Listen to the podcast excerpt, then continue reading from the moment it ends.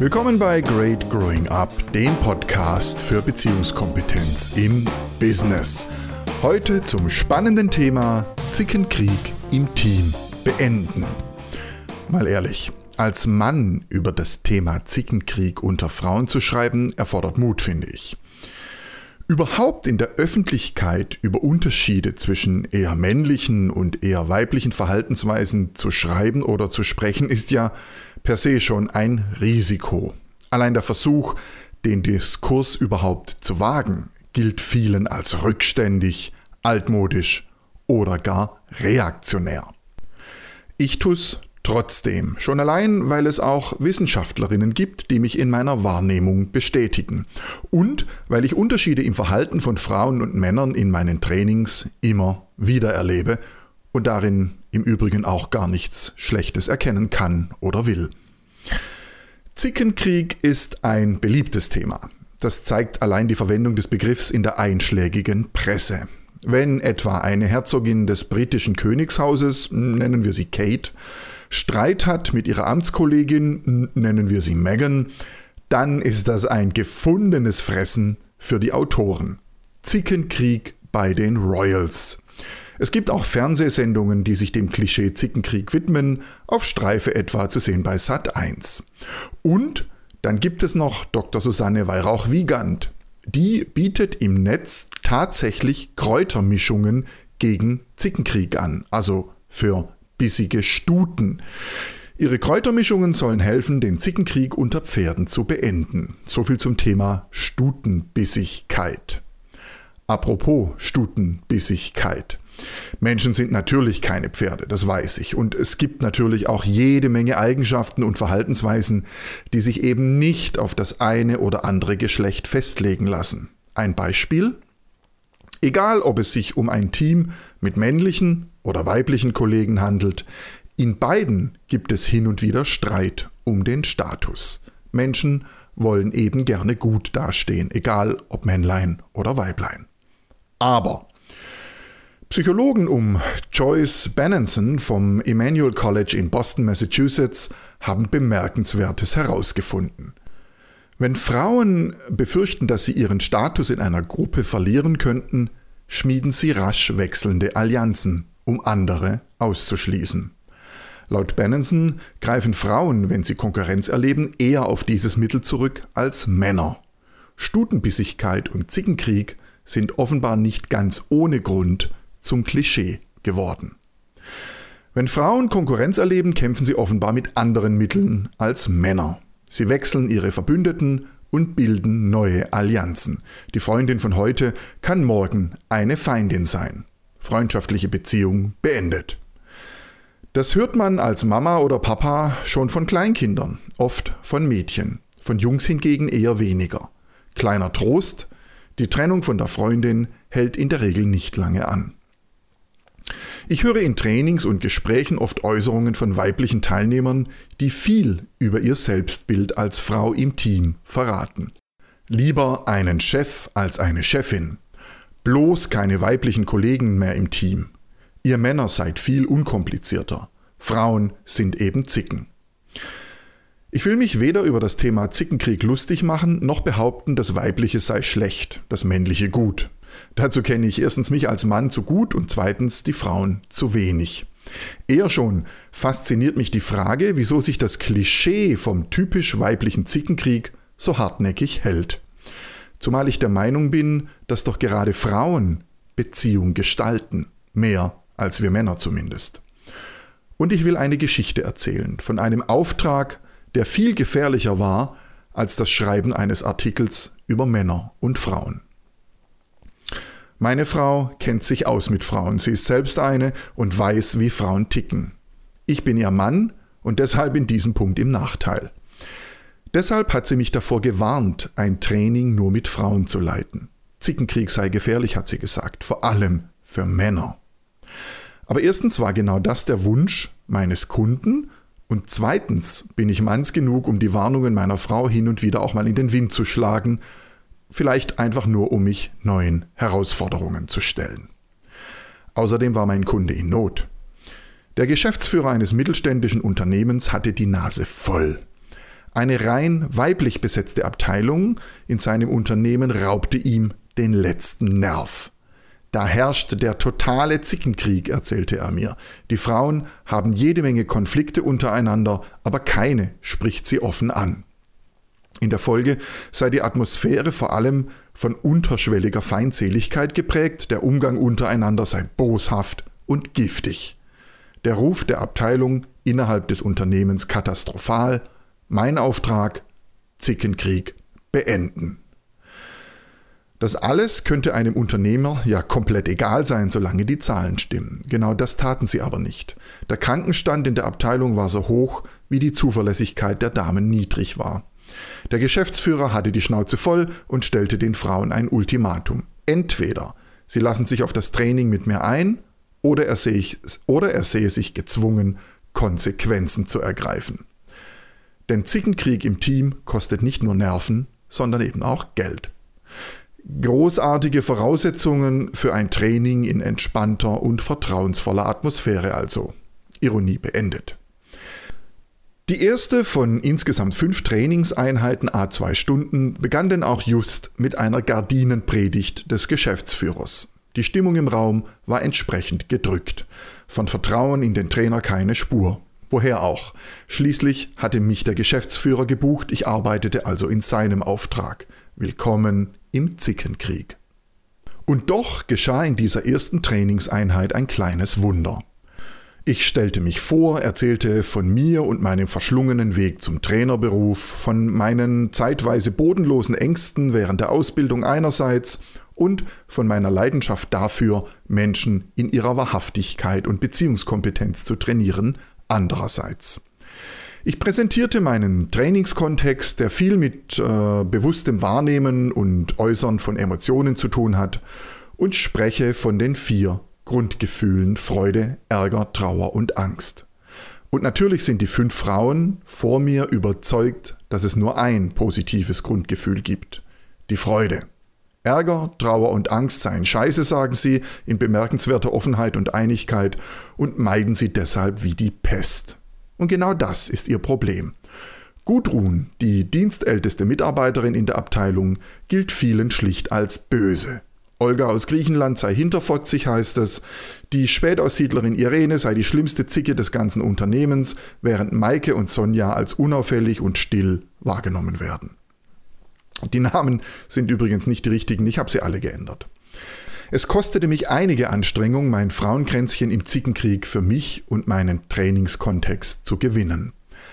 Dass gerade in den angeblich negativen Gefühlen Ärger, Trauer und Angst Qualitäten stecken sollen, das wollen sie nicht so einfach schlucken. Vor allem Irene macht dicht. Ihre Schale ist besonders hart und erstmal nicht zu knacken.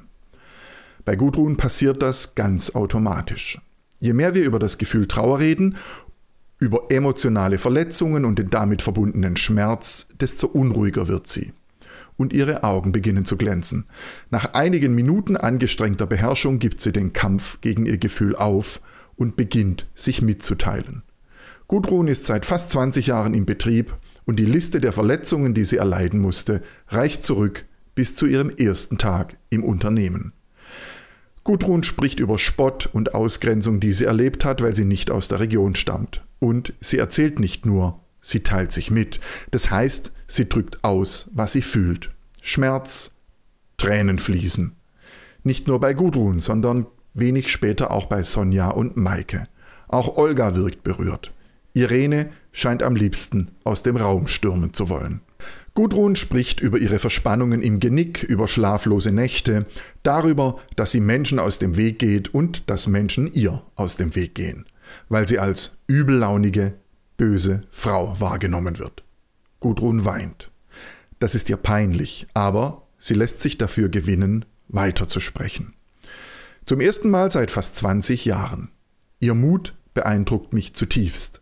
Hin und wieder schimpft sie mit mir, mit einer rührenden Mischung aus mütterlicher Autorität und aufrichtiger Dankbarkeit.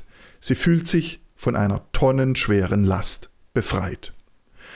Die Atmosphäre im Raum hat sich inzwischen drastisch verändert. Das Misstrauen ist dem Mitgefühl gewichen. Die Box mit den Papiertaschentüchern ist nahezu leer. Ich frage die Frauen, wie sie ihre Gruppe jetzt im Unterschied zu vorher wahrnehmen. Ich muss nicht lange warten, bis die Antworten kommen. Wir sind jetzt viel näher aneinander, sagt Olga. Jetzt ist es viel schöner hier, sagt Maike und Sonja pflichtet ihr bei. Kaum noch Zickenkrieg. Irene sagt gar nichts und Gudrun schnieft. Ich mag dich gar nicht, sagt sie zu mir und ich weiß genau, dass sie das nicht ernst meint. Ich frage die Gruppe, welches Gefühl diese neue Atmosphäre im Raum erzeugt hat. Gudruns Traurigkeit antworten sie und sind um eine Erkenntnis reicher. Verdrängte Trauer erschafft Einsamkeit, Distanz und damit Zickenkrieg. Mitgeteilte Trauer erschafft Nähe und Verbundenheit. Die erste Trainingseinheit endet damit, dass sich die Frauen ganz ohne Aufforderung zum Abschied umarmen. Und ihren Trainer auch. Ich hoffe, dass mein nass geschwitztes Hemd dabei nicht bemerkt wird. Meine Frau hatte mich gewarnt. Die zweite Trainingseinheit, und das war meine feste Absicht, brauchte ein anderes Thema. Die Frauen hatten an unserem ersten Nachmittag erlebt, wie Trauer Mitgefühl und Verbundenheit erschafft. Aber sie mussten auch lernen, sich und ihre persönliche Grenzen vor Verletzungen zu schützen. Es gibt eine simple körperliche Übung, die deutlich zeigt, wie gut jemand Grenzen setzen kann. Der Teilnehmer hat folgende Aufgabe. Er sieht einen anderen Teilnehmer auf sich zugehen und soll ihn so stoppen, dass der Abstand für ihn angenehm ist. Dabei gibt es immer wieder Interessantes zu beobachten, so auch in Trainingseinheit Nummer 2. Maike schafft es überhaupt nicht, ihr Lächeln aus dem Gesicht zu verbannen. Sonja bittet ihr gegenüber, höflich stehen zu bleiben. Gudrun hebt mahnend den Zeigefinger und sagt gar nichts. Olga zeigt auf die Stelle auf dem Fußboden, wo ihre Grenze ist und Irene ist gar nicht im Raum. Sie hat es vorgezogen, krank zu werden. Keine der Frauen schafft es, eine klare Grenze zu setzen, denn ihr Sparringspartner hat den Auftrag nur anzuhalten, wenn die Grenze zu 100% klar ist. Und natürlich argumentieren die Frauen, das sei ja nur eine Laborsituation, die nichts mit der Realität zu tun habe. Wir beginnen zu argumentieren, wer denn nun recht habe und sind damit wieder im Zickenkrieg. Ich muss aufpassen, dass ich nicht mitkämpfe. Ich lade Sie ein, mir hier in der geschützten Umgebung des Trainings, wo Sie niemanden verletzen können, zu zeigen, wie Sie Grenzen setzen. Und Sie scheitern.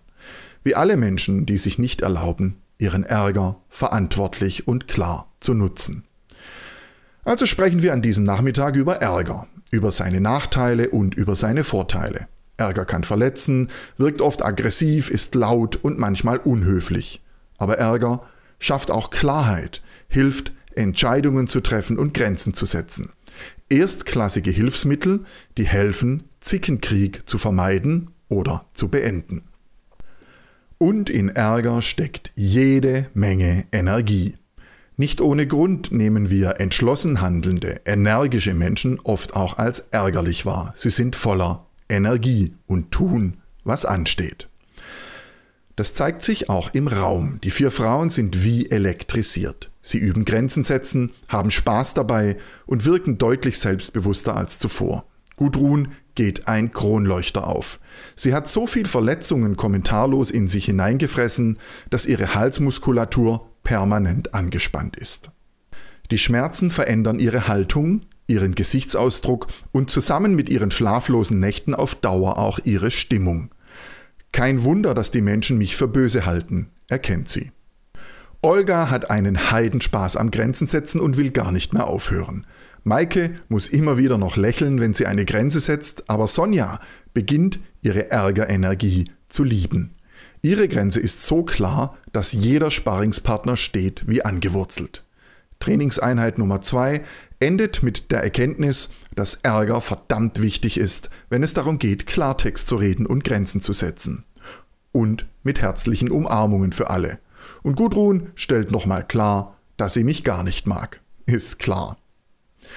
Zur dritten Trainingseinheit erscheinen die Frauen wieder vollzählig. Olga, Gudrun, Maike und Sonja haben viel zu erzählen. Sie hatten die Übung, jeden Tag mindestens einmal eine Grenze zu setzen. Das war natürlich mit Angst verbunden. Angst davor, als unhöflich oder komisch wahrgenommen zu werden. Angst davor, etwas falsch zu machen. Wie immer, wenn wir Neues wagen. Die vier Frauen haben aber auch bemerkt, dass die Angst eine positive Qualität hat. Es war unglaublich aufregend, das zu tun, erzählt Sonja. Ich war sehr stolz auf mich, dass ich das getan habe, sagt Olga.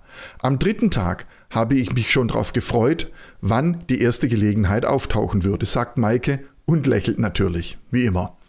Egal, sie hat es getan und das zählt. Gudrun ist hin und weg. Ihre gesamte Verwandtschaft bemerke eine Veränderung an ihr. Sie wirke viel freundlicher und offener. Außerdem habe sich ihr Genick deutlich entspannt, erzählt sie. Die vier Frauen, die so fleißig das Grenzensetzen geübt haben, versuchen ihre Kollegin, die in der vorigen Trainingseinheit gefehlt hat, für das Thema zu begeistern. Aber Irene blockt ab. Sie kommuniziert auf allen Ebenen. Arme und Beine verschränkt, sitzt sie auf ihrem Stuhl, bleibt scheinbar sachlich und weicht allen Fragen nach ihrem Befinden aus. Und sie weiß es besser, erklärt sie. All das Grenzensetzen funktioniere doch nur in der Theorie. In der Praxis, etwa gegenüber Samantha, bringe das alles gar nichts. Samantha ist eine Kollegin aus einem anderen Bereich, die sich, so erfahre ich von den Frauen, gerne als Vorgesetzte aufspielt und kommandiert. An der pralle das alles ab, sagt Irene. Deshalb versuche sie es erst gar nicht. Ich frage Irene, ob sie Grenzen setzen üben will. Das will sie natürlich nicht. Das ist deutlich zu sehen. Aber sie ist auch nicht in der Lage, ein klares Nein auszusprechen. Ich lasse also nicht locker. Entweder sie setzt mir und meinem Drängen eine klare Grenze oder sie macht die Übung. Irene macht die Übung, aber natürlich widerwillig. Und sie setzt der Frau, die auf sie zugeht, keine Grenze. Irene weicht aus. Früher in ihrer alten Heimat habe sie ihre Grenzen mit Schlägen gesetzt, erzählt sie. Hier in Deutschland wolle sie das nicht. Ich will das auch nicht. Aber ich will auch, dass sich Irene Konflikten stellt und Position bezieht. Zwischen Ausweichen und Zuschlagen gibt es Spielraum für weitere Möglichkeiten. Die anderen Frauen, inzwischen begeisterte Grenzensetzerinnen, feuern Irene an. Und siehe da, nach einigen Fehlversuchen gelingt ihr das Kunststück. Mit fester, lauter Stimme, mit deutlicher Gestik und Körperspannung und vor allem mit einem klaren, entschlossenen Blick stoppt sie die Frau, die ihre Grenze verletzen will. Wie eine wahrhaftige Kriegerin. Und Kriegerinnen führen keinen Zickenkrieg. Sie beenden ihn. Irene ist an Bord vorerst. Auch die dritte Trainingseinheit endet mit herzlichen Umarmungen und dem Wunsch, das Training fortzusetzen. Der vierte Trainingsnachmittag verläuft sehr einvernehmlich, fast schon harmonisch. Es geht noch ein paar Mal um Samantha, die sich zum Running Gag entwickelt hat, und irgendwie scheint sie einen Großteil ihres Schreckens verloren zu haben. Die fünf Frauen nehmen die überhebliche Art ihrer Kollegin gar nicht mehr persönlich. Sie haben erkannt, dass Arroganz mehr über den aussagt, der sie zur Schau trägt, als über die, die darunter leiden. Arroganz ist nur eine Tarnung für die eigene, angenommene Unzulänglichkeit. Der vierte Nachmittag endet mit den inzwischen üblichen herzlichen Umarmungen und dem Versprechen Gudruns für die Abschlussrunde in 14 Tagen einen Kuchen zu backen. Für den fünften und letzten Nachmittag habe ich zwei Absichten. Erstens war mir wichtig, die Frauen darin zu unterstützen, ihren neuen Umgang nachhaltig zu pflegen. Zweitens wollte ich auf alle Fälle einen sehr wertschätzenden Abschluss bieten. Lange sah es so aus, als würde vor allem die zweite Absicht nicht mehr bleiben als ein frommer Wunsch. Trainingseinheit Nummer 5 beginnt harmlos. Es geht zunächst um den Umgang mit Trauer und Angst, ums Wahrnehmen und Benennen von Gefühlen, Wiederholung, durchaus sinnvoll zum Abschluss. Wir reden über Verhaltensmuster und darüber, dass es neue Muster immer schwerer haben, sich gegen alte Muster durchzusetzen. Auch das ist sinnvoll am Ende einer Trainingseinheit. Mir ist es aber viel wichtiger, nochmals emotionale Tiefe zu erreichen, damit die Frauen zum Abschluss nochmal erleben, wie sie verantwortlich und bewusst durch Konflikte gehen können. Dabei lerne ich etwas, das mir so bislang nicht bewusst war. Und ich torpediere um ein Haar meine Absicht, einen wertschätzenden Schlusspunkt zu setzen. Aber der Reihe nach. Nach der ersten Stunde fordere ich die Frauen auf, sich gegenseitig mitzuteilen. Jede sagt, was sie freut, was sie traurig macht, was sie ärgert und was ihr Angst macht. Einmal zu jeder Frau. Das hätte ich auch gleich zu Beginn der letzten Einheit machen können, aber ich hatte ein wenig Angst vor diesem Schritt. Wenig später weiß ich auch warum. Olga macht den Anfang. Sie entscheidet sich dafür, mit dem Gefühl Ärger zu beginnen. Schon nach wenigen Sekunden geht uns die Gesprächsdisziplin über Bord. Alle reden durcheinander, es hagelt Vorwürfe und Rechtfertigungen und immer wieder dieselbe Frage. Warum hast du das getan? Die Vehemenz überrascht mich. Ich hatte zuvor erlebt, wie Gudrun, Olga, Irene, Maike und Sonja Ärger, Trauer und Angst ausdrückten. Ich hatte erlebt, wie sie sich beschuldigten, auf ihr Recht beharrten, sich rechtfertigten und wie sie einander grollten. Und ich hatte erlebt, welchen Unterschied sie erschafften, wenn sie aus dem Drama ausstiegen und verantwortlich sagten, was sie brauchen, Grenzen setzten, Ja bzw. Nein sagten und ihre Gefühle ausdrückten. Ich hatte erlebt, wie sie miteinander in Beziehung gingen und ich hatte mich darauf verlassen, die Tiefe unterhalb ihrer oberflächlichen Pseudoharmonie zu kennen. Das war ein Irrtum. Nach meiner Erfahrung gibt es da einen Unterschied zwischen männlichem und weiblichem Bewusstsein. Viele Männer, die ich erlebe, kennen zwei Stockwerke. Das oberflächliche Erdgeschoss und das Untergeschoss mit all ihren emotionalen Befindlichkeiten. Mein Fehler war, dass ich glaubte, die Tiefe meiner fünf Teilnehmerinnen ebenfalls zu kennen. Schließlich hatte ich sie bereits dort unten erlebt. Dass es dort unten aber mehrere Kellergeschosse gibt, hatte ich nicht erwartet. Das war es, wovor meine Frau mich gewarnt hatte. Im Trainingsraum rast die Zeit und die Frauen hauen sich Vorwürfe und Beschuldigungen um die Ohren gegenseitig. Immer wieder muss ich eingreifen und sie daran erinnern, aus dem Zickenkrieg auszusteigen und ihre Aufgabe zu erledigen. Drücke aus, was du fühlst. Ein ums andere Mal muss ich laut werden, um sie zu stoppen. Richtig laut. Mehrfach habe ich Angst, dass mir die Runde um die Ohren fliegt. Irene hat einen Rückfall. Sie verschließt sich wieder und erklärt, sie werde Konflikte nicht ansprechen. Sie habe so viel Verletzungen erlebt, dass sie darauf keine Lust mehr habe. Irene macht zu. Die anderen kennen das und erkennen ihre Kommunikation als das, was sie ist. Ein Fuck you. Sonja und Olga sind in der Zwischenzeit offensichtlich die gegenseitigen Vorwürfe ausgegangen. Sie beginnen tatsächlich über ihre gegenseitigen Verletzungen zu sprechen. Tränen fließen und es wird leiser. Etwa zehn Minuten vor Trainingsende kratzen wir dann doch noch die Kurve. Olga und Sonja schauen sich an. Ich frage Sonja, ob sie einen Impuls spürt. Ja, sagt sie, und ich bitte sie, ihm zu folgen. Ich mag dich, sagt sie zu Olga und umarmt sie. Der Raum schmilzt. Ich atme auf, ganz leise und innerlich. Ich habe das schon so oft erlebt. Der Zickenkrieg wird so heftig und chaotisch, dass er alles zu verschlucken droht, keine Lösung, kein Ausweg in Sicht. Und dann geschieht, was geschehen soll. Ein bisschen wie ein Wunder eben, aber eines, auf das ich mich verlassen kann. Der Rest ist nur noch schön. Die Frauen geben sich gegenseitig wertschätzende Rückmeldungen und verpflichten sich dazu, Konflikte künftig zeitnah anzusprechen, ehe sie wieder zickige Distanz zueinander aufbauen. Danach genießen wir Gudruns leckeren Kuchen und ausgerechnet Irene fragt, ob wir mit dieser Trainingseinheit weitermachen können. Ich bin sehr berührt. Das ist Chefsache, sage ich, aber ihr könnt etwas tun, um ihm die Entscheidung dafür leicht zu machen. Geht eure Konflikte zeitnah, bewusst und verantwortlich an. Zeigt ihm, dass diese Arbeit wirkungsvoll ist. Am Tag danach ruft mich der Chef an. Das Training sei wohl sehr heftig, aber eben auch sehr wirkungsvoll gewesen, habe er gehört, bemerkt er. Ihm gefällt zudem, dass ich die Frauen in Verantwortung genommen habe. Im Unternehmen gäbe es andere Abteilungen, denen das auch gut täte, sagte er. Und im Herbst machen wir mit dem Training für andere Abteilungen weiter. Unternehmen wollen wachsen. Menschen auch. Das war's für diese Episode im Great Growing Up Podcast. Vielen Dank für Ihre Aufmerksamkeit und wie immer finden Sie ein Transkript von diesem Beitrag auf meiner Website www.greatgrowingup.com. Schauen Sie mal vorbei, ich freue mich auf Sie. Machen Sie es gut und bis bald. Ihr Matthias Stoller.